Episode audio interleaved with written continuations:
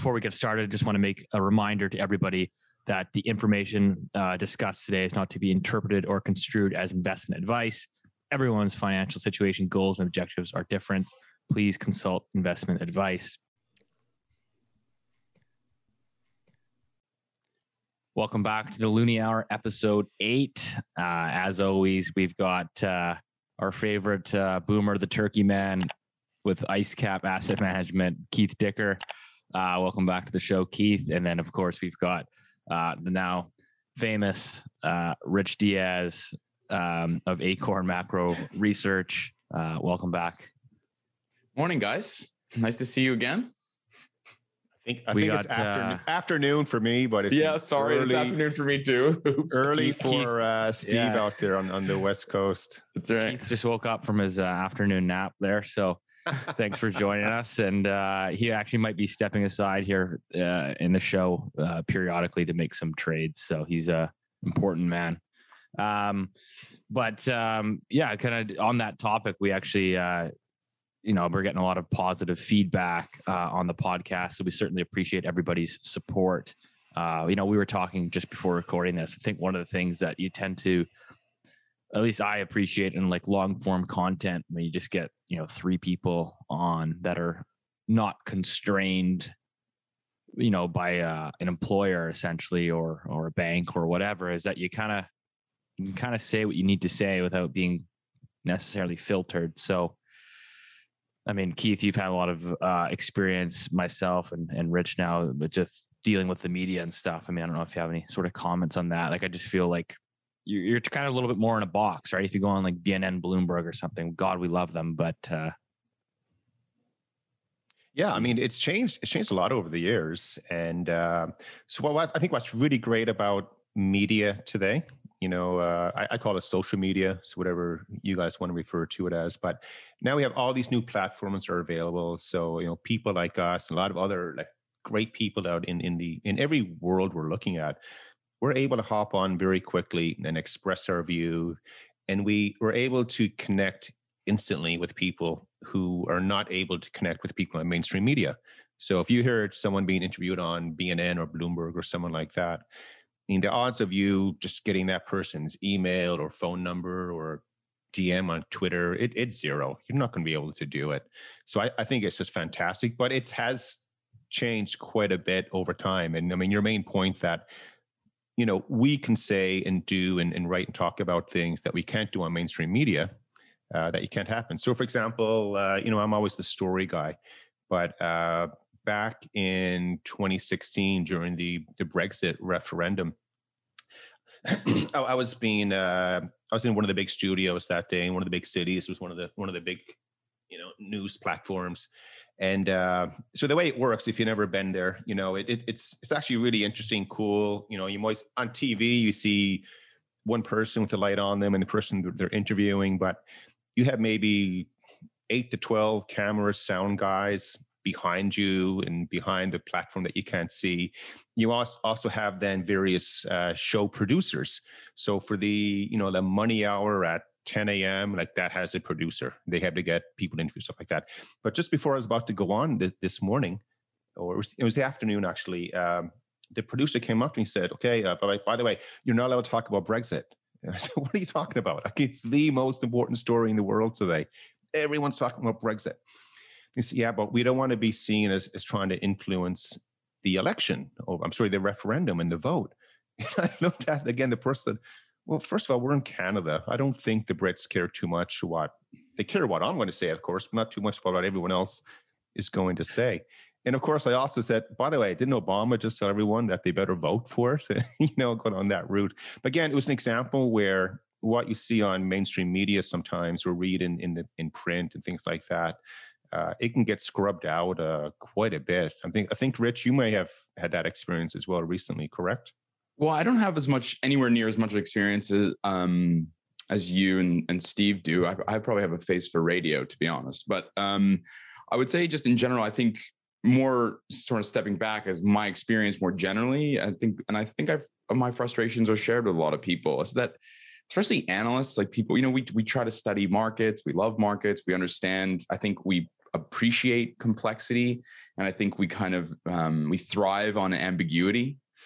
And I think that for me, the you know not to dwell too much on it, but the frustrating thing is that it's um, it's that a lot of issues that you see, whether it's in the markets or politics or whatever, is that it's never just one thing. And and life is messy. And i think instead of giving and then i think the back to what steve was saying i think the long form gives you an opportunity to kind of sift through all the different inputs and outputs um, the pushing and the pull of the different kind of um, for each subject um, each idea. There's a lot of lots of things to unpack um, and it allows you to sort of flesh out sort of the reasons for a particular uh, something happening whether it's the you know the the natural gas spike in in Europe why that's happening. Um, it's not just one thing. Um, you know life is messy. We've all you know what i mean? It's just that's what life is. It's it's you know different shades of gray. And i think that this an opportunity to have a discussion with you guys um, as well as you know other podcasts that i listen to and other forms of long form media i think that allows for that. Whereas I think the sort of mainstream media, I don't think they they trust their audience enough. I think that that's for me the that's the way I would couch it. I don't know, Steve, if you have a view I've, on that. I've got a uh, no, I've just got like a kind of like a, a funny story, but uh, just like on the media side, because you know, like I like this long form podcast because you know we're, mostly finance markets guys, right? So you're always trying to get to like you're just trying to find the, the, the truth, and you're just trying to like figure out uh, ultimately, I mean, how you can make money and protect your hard-earned capital off of that information, right? So you kind of have to keep your emotions out of it.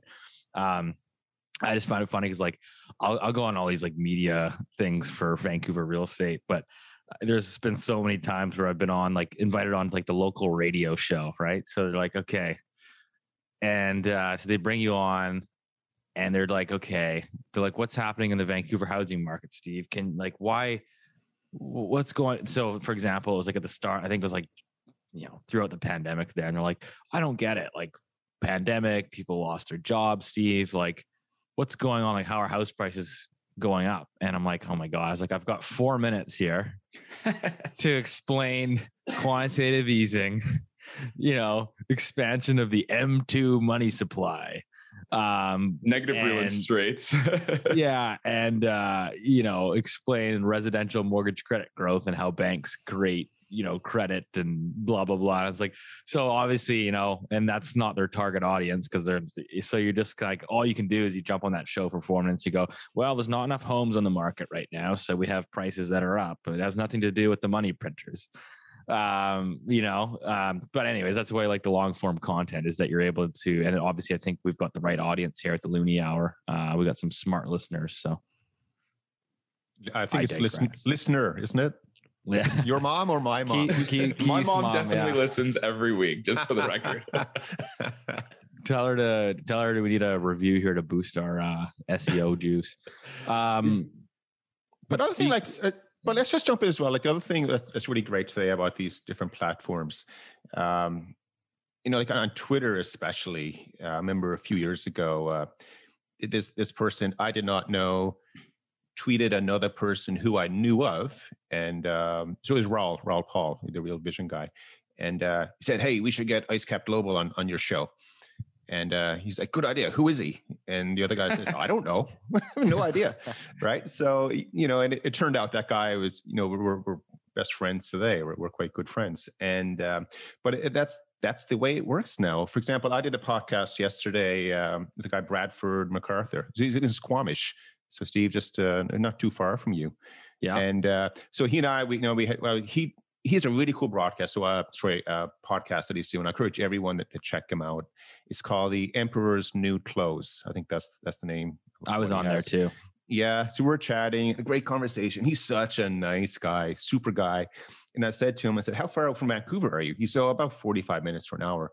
Hey, say, I said, "Hey, uh, when I go up there uh, next time, I said, I, I know another guy there. Uh, you should, we should get out for a pint or something." He said, "Yeah, with Steve, right?" I'm like, yeah, absolutely. so uh, again, like I didn't know, Steve, that you you and he were friends, and then he and I are. But it's just the way everything gets connected together.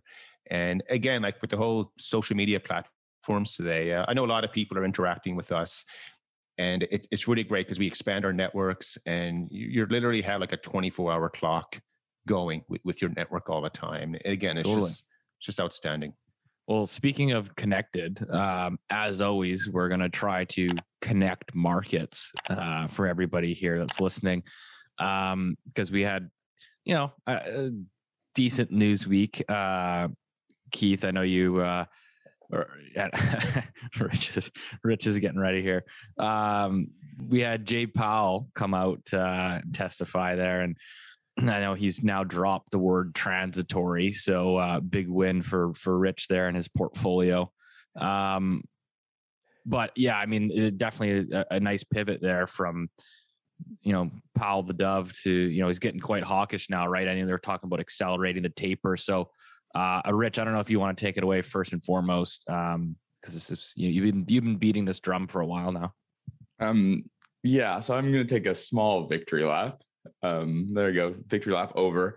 Um, I, I don't take any. You know, in some ways, I love being sort of right about this, but in other ways, I think it's really shame. Right at the end of the day, inflation's bad for working class people and although it's it's fun to be right about it, at the end of the day it's meaningful it's meaningful for people who who don't necessarily have pricing wage power and it's it's meaningful for people on fixed income who might be of a certain vintage um, and so although it's fun um, to write about it and and to sort of to see it come through as you sort of predicted at the end of the day it's the, you know the rubber does meet the road. There's real people's lives um, i think that are impacted by these policies. And i think you know an homage to, to keith's sort of pragmatism i think it's important we sort of just remember that.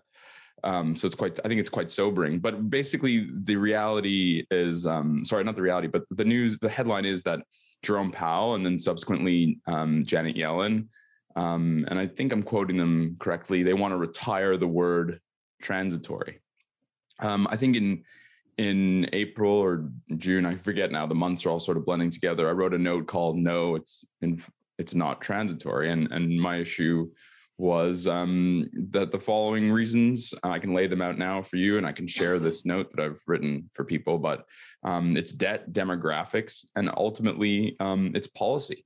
Um, it's you know we've just talked about this before in the past. It's it's financial oppression.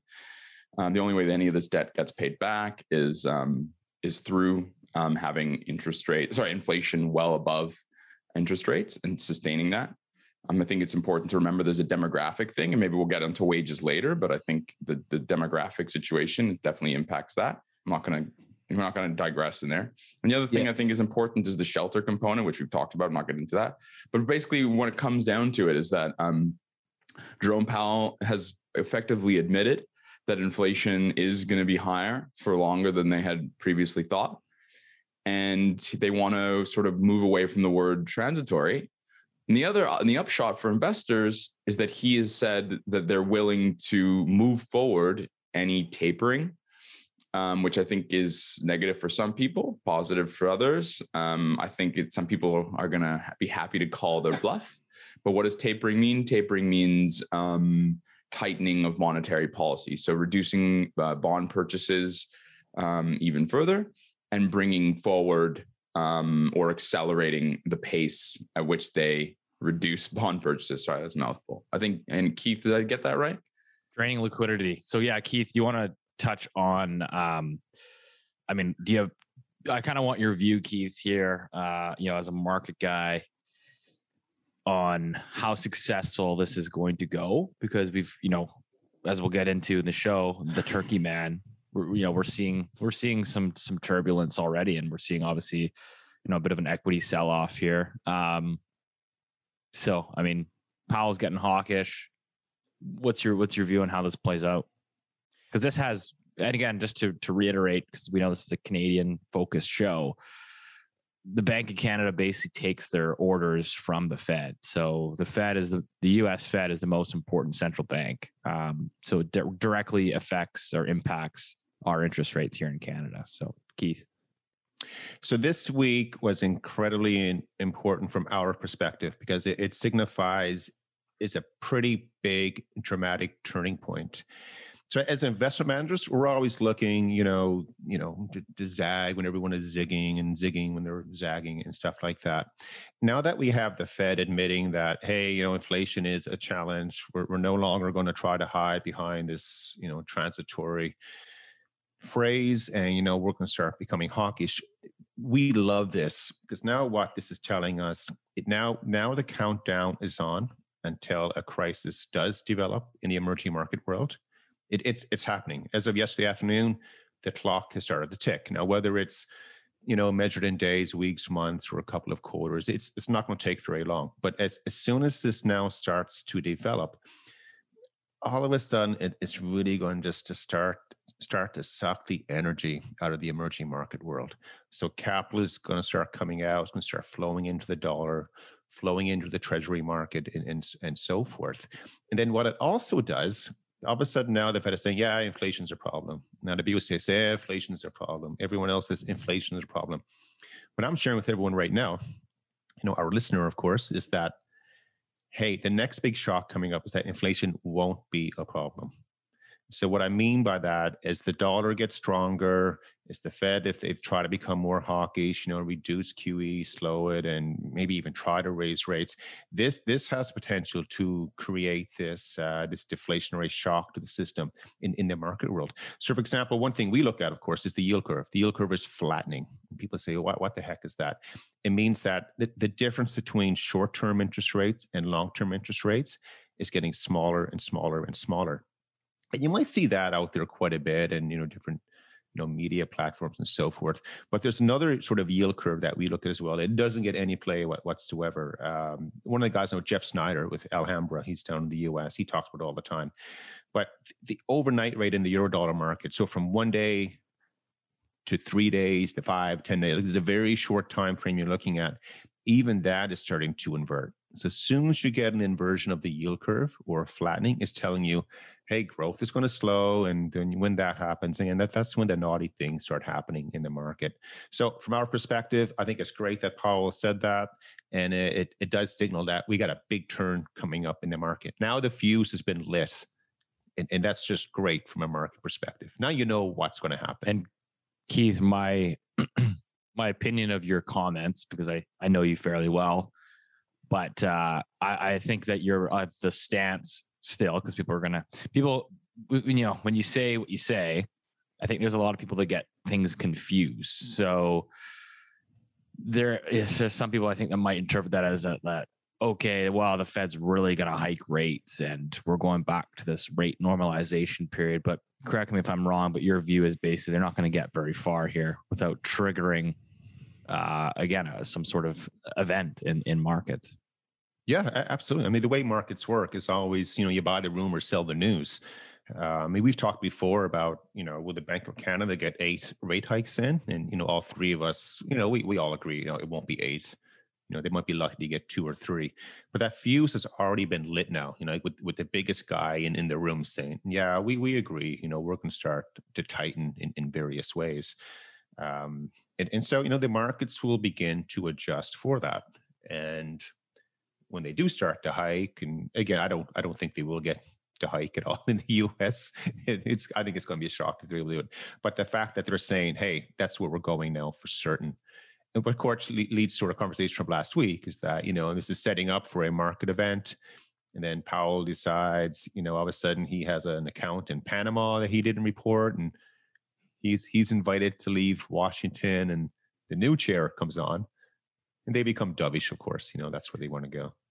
So can I Rich? can I, can I just jump in there? So I think I'm I think I'm a little bit I think I have a slightly differentiated view than you, Keith. I think that that's although I agree with sort of the layout, I just I don't think that demand and growth is as weak as I think people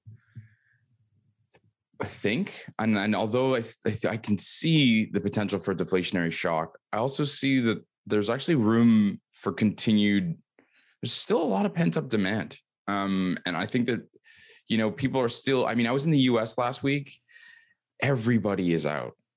Everybody is out. And I think that, and like the, the stadiums are packed. People want to travel. People are cashed up and they want to move on.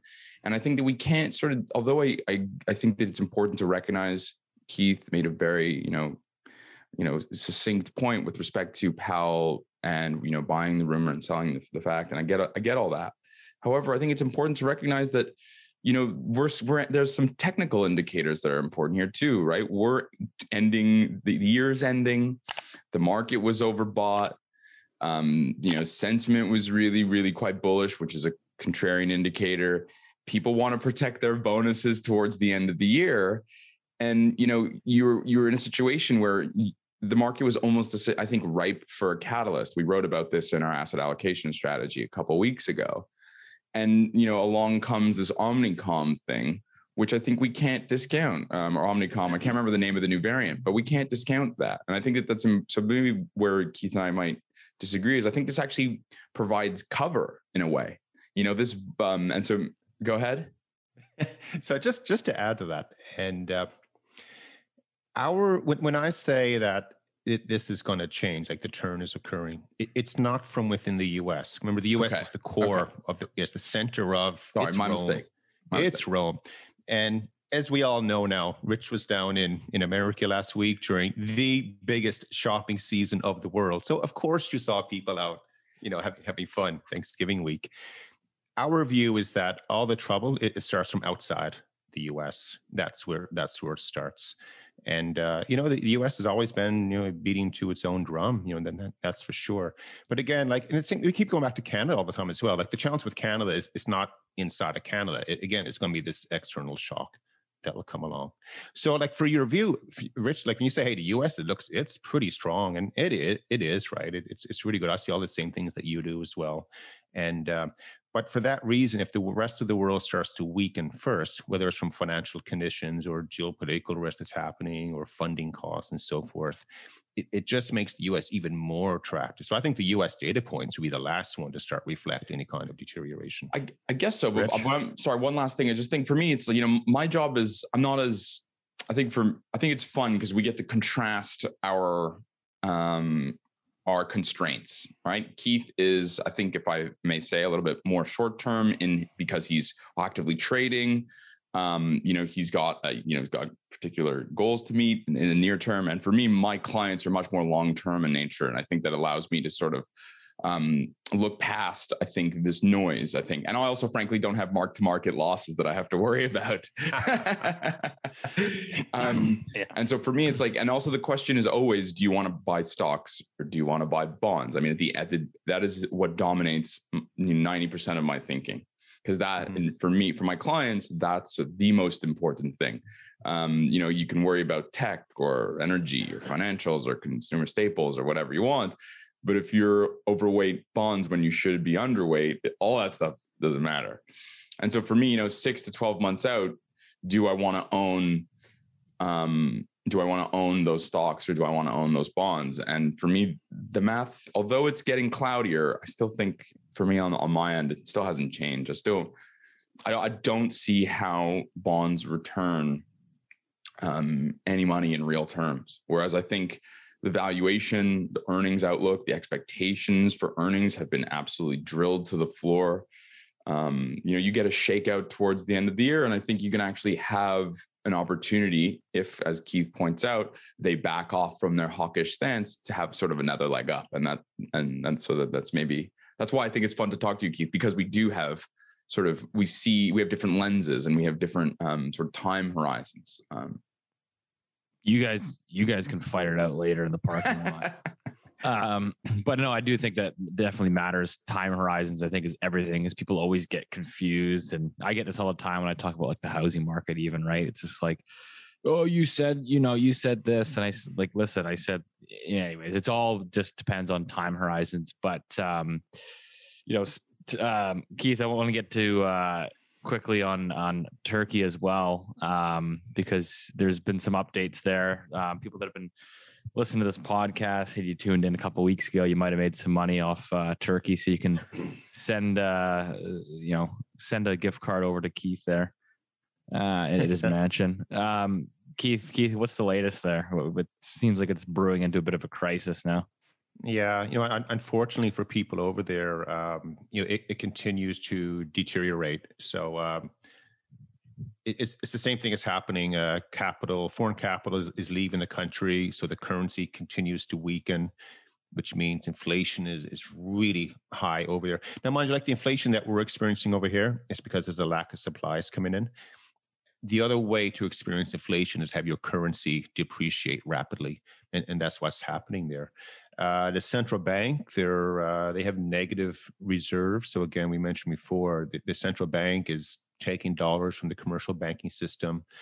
Uh, they also have a swap line with Qatar, I believe it is, and uh, so they're you know they're the last two days they've been dramatic, like spending so much money selling dollars, buying lira to try to stabilize it, and they can only do that you know it, it's hours that they can do that for and then the crisis will resume again. So uh, i mean the, the, only way to save this in turkey right now is is really for the fed to step in and say yeah we'll we'll give you a swap line as well. Uh, that would dramatically change things but behind the scenes there's a whole lot of geopolitics taking place. So the bottom line is that as turkey continues to deterior- deteriorate and if the rest of the world starts to say, yeah, you know, risk off is now happening, um, you know, people say, well, you know, there's no contagion taking place. You know, what it's kind of irrelevant how you would describe it. The point is now you get, you know, one plus one, you know, could equal three in terms of risk coming off. So, like everyone, continue to watch this uh, Turkish lira story because the effect for Canadians is that it, it could cause uh, credit spreads to widen. That means it becomes more expensive for you and I to borrow, whether it's in the housing market or you know with any other kinds of lending. But again, that leads me. Yeah, like cool. this this whole Turkey story. Uh, you know, we, we've been following it now for maybe two years ago and about a year ago we, we put out a paper about it and, and that's my point with with these big turning points i think they're incredibly easy to identify and i think you can be right you know 75% of the time you don't know when it happens but you know it, it's going to happen and that's turkey then it goes back to of course now as i said earlier with the, you know with the fed turning hawkish um, I think that just, you know, it, it's just a matter of of when, not if, you know, we get this other pullback. Well, that brings it to a to a next uh, good point here because just to connect all the dots for you guys. Um, you know, as Keith mentioned, his his mic's levitating here. Um, that uh, you got the situation where you know credit credit spreads start to to blow out a bit in Turkey, and that sort of ripples through over to to parts of Canada. Um, but one of the ones I wanted to highlight here uh, was we we talked about pre-show was municipalities um, so, for example, where I am here in Vancouver, um, it says, you know, this big headline out: City of Vancouver's shaky finances, finances and spending levels could necessitate a 10% property tax hike in 2022 and an average 7% property tax increase uh, for the years from 2022 to 2026. Uh, so basically saying, hey, you know, we're, we're Keith, you're going to touch on this in a sec here, but I think the point is, is that I flagged as like, man, these guys are having issues, uh, financial issues with their with their budget at a time when housing house prices have never been higher, um, and interest rates have never been lower. So you can imagine, right, if the city of Vancouver's uh, borrowing costs, God forbid, should start to increase, it just makes the problem even worse. And and again, you know, these property tax increases are just a tax on consumption. They're just a tax on the consumer. So Keith, I don't know if you have any you can explain maybe like the municipal um, governments, like correct me if I'm wrong, but basically they're not allowed to actually run deficits. Yeah, yeah. most cities, uh, maybe it's some jurisdictions they don't have this, but it's my understanding. You know, maybe people can can send us a note if, if this is right or wrong. But it, is it's my understanding most uh, municipalities they have to run a balanced budget. You know, by law, and that, that's part of the provincial law.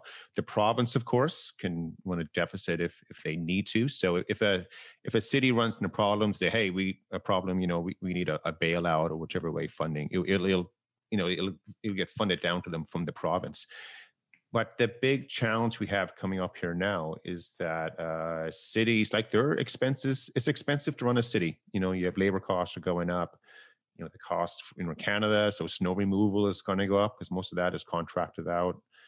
Um, you you name it. So uh, they need to raise additional revenues, and the easiest one in the world is is, is a stealth tax increase. Instead of raising property taxes, you know they'll reassess the value of your home, or they raise you know the, the cap limit of what can be taxed. And um, as soon as that goes up, like we pay probably one percent property tax where where I am, and um, you know it, it's a big tax bill every year and um, so say you're anywhere from say a quarter percent up to one percent and on an absolute dollar level, it's it's going to be a pretty big increase, which means there's less money available at the end of the day to spend on other things. And if energy prices keep going up, you know that's more money that you're pumping into your car and, and stuff like that. Um, you know, it's it, it's not positive for the economy. So the economy has to continue to, to boom along. And then if you know the Bank of Canada, if they're raising rates as they say and stuff, again, it's it, it's kind of tough right now. Bottom line is there's too much debt out there, and if rates go up, it's going to be hard for these guys you know, to service it.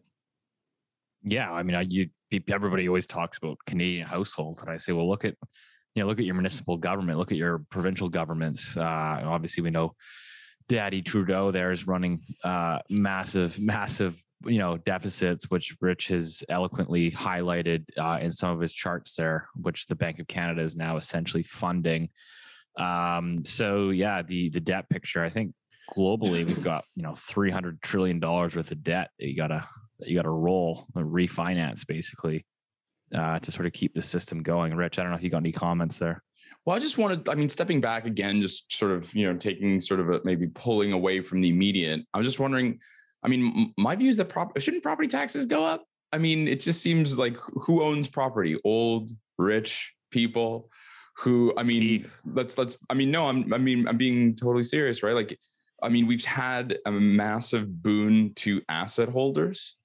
Um, what are those assets? Houses mostly, right? So I think 60, 70% of um, home, um, there's a 60 or 70% home ownership rate in Canada. Your house 69. price yeah. So your house prices have gone up 20, 30% in some cases, 50% in some cases through misguided monetary policy. Um, the idea that you wouldn't sort of hand that a little bit of that back um, when you've made out like an absolute bandit. I mean, in other countries, I mean, I think, and then there's the whole money laundering stuff that happens in Vancouver. I mean, we're not allowed to talk about that, of course, or else we're going to get banned.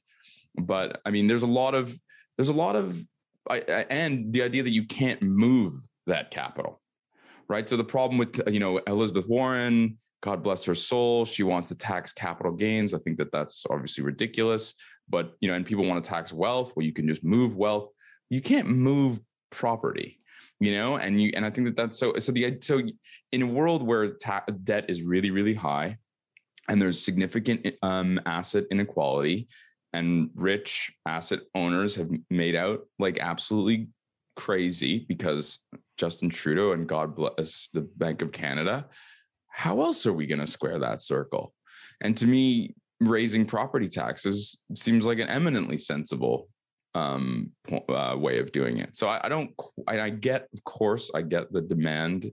It'll hurt demand, you know, at the margin, but I have yet to hear a better idea. Um, well, I mean, I think what they should be doing is they should be, which again, obviously they won't because when does the government ever lower taxes? But you know, you lower lower your income tax and have higher property taxes. Obviously, makes mm-hmm. sense if you're looking to balance inequality, right? Because then you're you're incentivizing work. You're incentivizing, but that's exactly my point. Productivity. I mean, there's there's houses in Vancouver that are worth tens of millions of dollars that are sitting empty, and the idea yeah. that you wouldn't raise property taxes on those houses in order to pay for services, to me, I just I don't I really don't quite see the the the like the ethical, moral, or economic justification to push back against that. I don't. That's that's my view on that. So, but like Keith says, we shouldn't worry so much about what should. We should worry about what is, and what is is those taxes are going to go up, and it's going to hurt demand in the near term for sure. I'm still wondering if that Trudeau government ever still mumblings about it if they ever do end up taxing your primary primary residence and Never removing that happen. exemption. Never going to happen. I think I think Steve and I might have a conversation about getting rich off the show for suggesting that it's it's going to be. So I, I have a bit of a, a, a different view than that. Um, I mean, you you you can't just because someone's house has increased in value, it doesn't mean that they should pay a, a bigger share of tax. There's two reasons for that. One is that just because the property of the value of your property is increased, it doesn't mean your income has increased. So let's just say your house went from 1 million to 10 million for whatever reason, and they kept that 1%. All of a sudden, where are you going to get the cash to pay that tax bill? But they won't you do that. That's a straw have, man. I mean, that's a straw man's argument. They're not going to raise it. No, no, but that's an extreme point, though. But I'll, if I like a lot of people, just say somebody had a two hundred thousand dollar house and now it's worth two fifty, okay, and say all of a sudden their tax bill has gone up by two thousand dollars for the year, right, or twenty four. That's like two hundred bucks a month. Let's say that. That's a lot of money for some people. And um, again, so I, I disagree with the private sector having to take on the liabilities of the public sector because that, that's what it is. It's not that hey, we should tax property because it went up in value or tax the assets of, of, the private citizens because it's gone up in value. What's really happening is that the public sector is saying, you know what, we have no idea how to control our expenses. We're always spending beyond our means. We can never allocate capital efficiently. So because we're really not good at that, the private sector, you have to pay for that. And I I disagree with that. So I when literally wait so when so, wait so when yeah. you when you put it that way, I totally agree. However, taxing incomes also like Steve's point about income versus assets is is hundred percent. We're disincentivizing Canadians to work. Why Which, uh work when you can just borrow money and invest in property and you never ever get taxed? And I think that's, you know, we're in a situation where th- those two things, Keith, I agree with you, of course. I'm a markets guy. Please don't kick me off the podcast. But there's, there's a, you know, there's, there's two things that are coming up, you know, there's, you know, an immovable, what is it? Uh, an unstoppable force and an immovable object. I mean, you have a situation where you cannot keep taxing and disincentivizing income. Um, and, and I and think though, but that's a good point, Rich. I, I, think though, ultimately, like that's where we're headed is that we're talking about the current system. It, it doesn't work. Right. right? Agree. If Agree. if you have to raise taxes, and again, I completely disagree with whatsoever. I would be taxing income and not asset values because at least if you're taxing income, you make the assumption that you know it's going to be a lower percentage rate and you're making the assumption that someone's income has has risen or they're going to raise on, on the tax bracket in terms of the income bracket sorry uh, but the main point here, you know, we're swimming through the weeds. The main point is that the system doesn't work. There's too yeah. much debt at the federal level, too much debt at provincial level, too much debt at the municipal level. And like, so what, what's really funny? So think about this. So, uh, you know, everyone, they had to follow tax returns every year. A lot of people have to get help to do that. um, you know, I run a, a, business, so I have to get that done. I, I run a regulated business, so I need audited books done. So if you just think about all the cost that goes into tax preparation, tax planning throughout the year, it's an incredible amount of money. And what's the value added of that to society? Now, I have lots of friends who are accountants and CPAs and stuff like that. They're saying, "Well, Keith, you know, we we need to buy, you know, a house, you know, in Vancouver next to Steve Saretsky and all that stuff." but my point is that there's there there there's going to be a different tax system coming up, and whether it's like a zero. So, for example, I lived offshore for a long time and we had zero income tax. and people say, oh, well, like, first of all, that's awesome. Lucky for you because we pay 40% in taxes. However, where I lived, we had the biggest consumption tax and it was hidden. It was like everything that got import duty, right? Yeah, import duty. So the loaf of bread that's say it's two bucks here it was like eight dollars there, right? That's what it was. So even though there was no income tax, it was a consumption tax, and that's the way maybe the tax system should be. If you're big and wealthy and you're buying stuff all the time, then you know by default you are you know paying more in taxes. Whether so, if you're lower income, you know you go that route. Here's a good story though. For again, I love stories. You, get, you get really rich there, eh? If you don't eat your avocado toast. yeah, absolutely. So what one day uh, I was in the grocery store and it was wintertime and uh, so I was, I was in Bermuda, by the way. That's where it was. So uh, like mid Atlantic, not not like in the Caribbean. So the winters can get quite cool. And we we actually had a fireplace in our in our house. And uh, so wintertime, you're thinking, boy, I like to maybe have a fire tonight because it gets really damp. And I'm in the fire, I'm in the uh, grocery store, and it's the in the grocery stores are the ones. Remember the you guys don't remember because you're you're young, right? But the old days they had the, the, the sticker gun. They put a sticker on everything for a pr- for a price, and uh, a lot of the stores down there they were still like that. And I'm at the cash cash ready to ready to check in my my grocery check out my groceries, and uh, I, I see this like pile of, like armful of firewood on the floor, like wrapped up with with some string. And I'm thinking, oh, that's exactly what I need tonight. So I pick it up and I'm in the line. Um, there's no price tag on it, and I'm thinking, wonder what this is going to cost. And uh, I said to my mind, ah, it's probably 60 to 80 bucks. That's what I'm thinking for like 10 Yikes. pieces of wood. Yeah. So I'm there and I'm waiting and I keep going back. What is this going to cost? Everything, you know, will, will, will my wife be, will she like this or not? And, and she all that. And finally, you come to the cashier and I plop the wood up, you know, on, on the, on the, on the, on the desk, whatever. And she goes, that's $45 for the wood. So think about 45 bucks for 10 pieces of wood, whatever it was. In my, in my mind, I got a deal. That was outstanding. um, so, but Steve, back to just... consumption, though. But back to consumption, right? Yeah. I think there's different ways that that we can do it and not go down the property tax and income tax route. So, but just one thing, being a pragmatist, I think this is why for my clients and when I write about asset allocation, um, financial repression continues to be the driving force for all of my um, decisions regarding investment. The other way of dealing with it, when you don't have, when you have a political, uh, when you have a government that's feckless and unwilling to sort of tell its citizens that they need to change their, the, the government needs to change its consumption patterns. So I agree with you, Keith, that I don't think the government's necessarily good at allocating capital, and they clearly haven't demonstrated um, a way of being responsible with their um, the money they do have. Is what you and then the way that you get it square that is financial repression. You sustain inflation above interest rates for a long, long time. And ultimately, your debt to GDP falls. And I think that so that's for me that, you know, when I'm speaking to my clients, it's what drives what I put on Twitter. It drives the conversations that you and you guys when I have, when people ask me, Rich, what do I want to own? For me, that that's why it's it's the other way of doing it. It's the um, it's the other way to square I, the circle. I mean, I'm I'm big in the financial repression camp. I think that uh, yeah, I mean, it's funny. I had a coffee uh, the other week with like a political strategist, right? And like, not that he needed to tell me this, but it was kind of interesting. But um, he's like, yeah, he's like every one of our um, surveys, like every every bit of our research suggests that in Canada, and I'm sure this is probably true around most of the world, is that they want bigger government.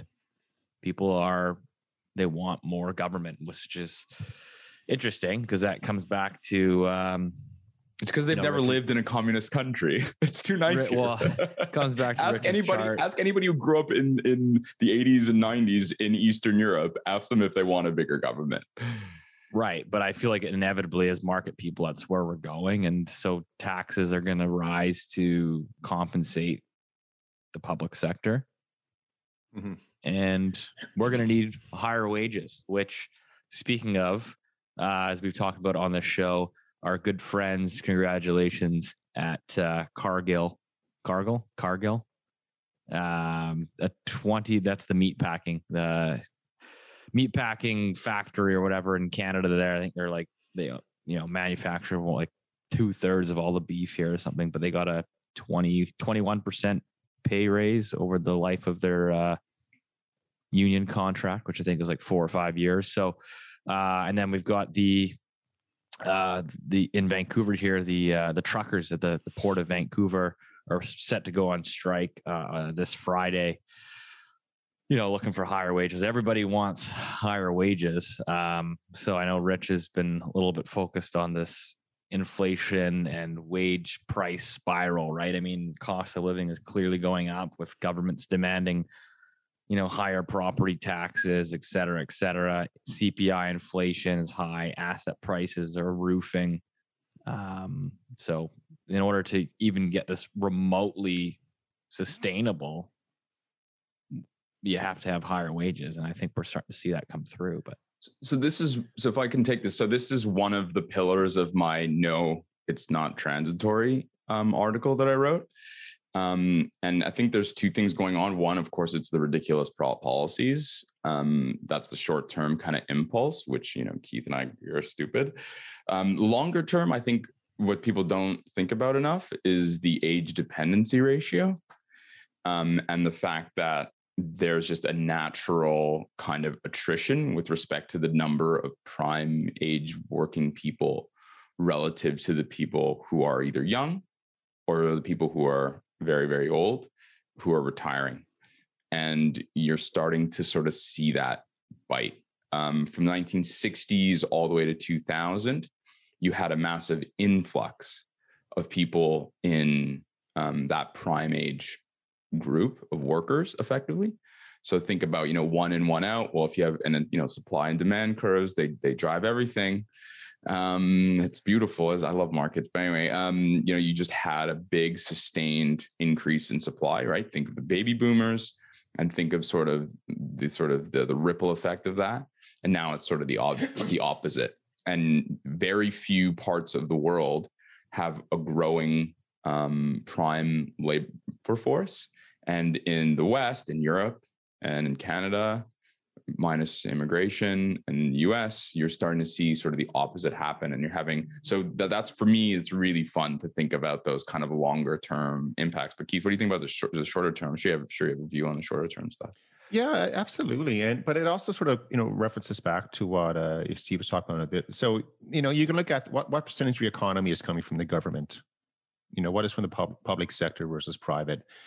And I think in Canada now, right now, I'm sure Rich knows the number, of course. You're the numbers guy, but we're, we must be close to 50%.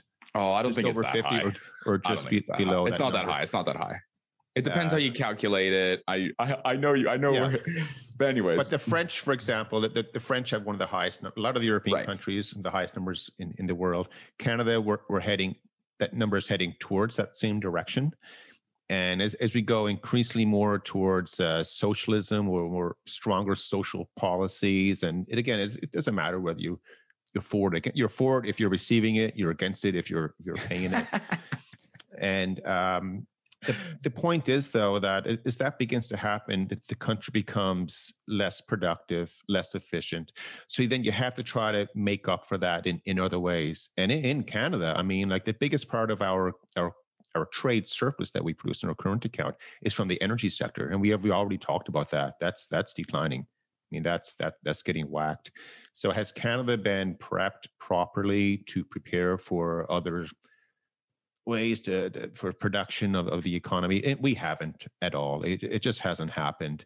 So then you go to other countries, like to the US. I think they continue to have some of the best demographics. They uh, continue to have some of the best rise in like, like technology innovation and healthcare, you name it. Like it, it's a lot stronger there relative to Canada and the Europeans. So, you know, we can have a bit of a negative view, I think, where things are going to go. However, we have an extremely positive view on that as things get negative elsewhere, boy, boy, oh boy, the, the U.S. is going to be the the landing spot for all this money, you know, running either to maximize return or from you know from safety, safety of capital. So, uh, like the, these are big changes are taking place. Canada's got the three C's, right? Condos, crude, and cannabis, and we're just about to lose crude. So we're down to two. What's so just to touch on the energy thing? What's really cool, actually, um, and um, I shared the chart on Twitter the other day, is that we find Canada's finally closed its current account balance, um, which is you know reason. Can you to, explain that for? So current account balance is basically uh, comes from three or four places. It's bas- effectively it's trade plus plus, and then the plus plus is primary income um, and secondary income, and those secondary incomes usually um, is usually certain like transfers. Canada doesn't really matter, but think countries like Mexico and the Philippines where transfers are an enormous chunk of of thing, and it's effectively flows, and you can fund that flow um, via in, uh, inflows of so your capital account and your um, financial account, your current account, excuse me, which is like trade in goods, services, uh, primary and secondary income need to effective more or less balance um, with your uh, your financial or capital account with so sort of error term, and that error term is the change in your uh, foreign exchange rate, right? Um, and Canada's current account, so that's the trade balance and services, your trade balance in goods, uh, your primary uh, income and secondary income. And like I said, those last two don't aren't really that big a deal, but they do certainly contribute. And so Canada has finally um, closed, so to speak, as in it's now zero, its current account deficit. And I just wanted to remind everybody that it's all energy because if it wasn't energy products, our current account balance would be super, super negative. And I just, sorry, you guys are laughing, but I just wanted to hammer that point home because uh, I got a lot of good response from that. I'm sorry. I, I feel real bad for for Steve Saretsky's mom and, and my mom because oh. they're not going to know what the. God bless them. Oh, so I thought it did a decent job explaining that. Well, I don't know. It was good. I I followed it. I know that's that, I know that's a technical kind of thing, and we shouldn't spend too much time on technicality. So we can. We you're can, saying. Can skip. you're saying to buy. You're saying to buy gold. Good news. I bought. I bought. I now own more gold than the Bank of Canada. Oh yeah, that was a yeah. I bought one ounce. So I went up to the t- teller. I've never bought like physical. I went up to the bullion or whatever it's called. And uh man, what a disappointment that was. I, I, I like, own one gold coin too. Just I uh, bought this thing. I was like like an ounce of gold, right? It was like twenty four hundred bucks Canadian. Yeah. And uh, he gave it to me, and I was like, "Oh, this is it!" Like I was looking, I was hoping I was get like one of those like bars for twenty four hundred bucks, and it was just this little. No. Oh, it's pathetic. So I think I'll just stick to my my crypto. But uh, I, I, think that's probably a good good way to wrap it up. Um, Loonie Hour episode eight. As always, we appreciate your support. Just to give us some uh, SEO juice in the podcast platforms. Uh, if you can hit thumbs up or rate and review the podcast uh, on Apple and Spotify uh, or what have you, subscribe. Uh, it certainly gives us more front of page views, et cetera, et cetera. So, uh, as always, we appreciate the support and we'll see you next week.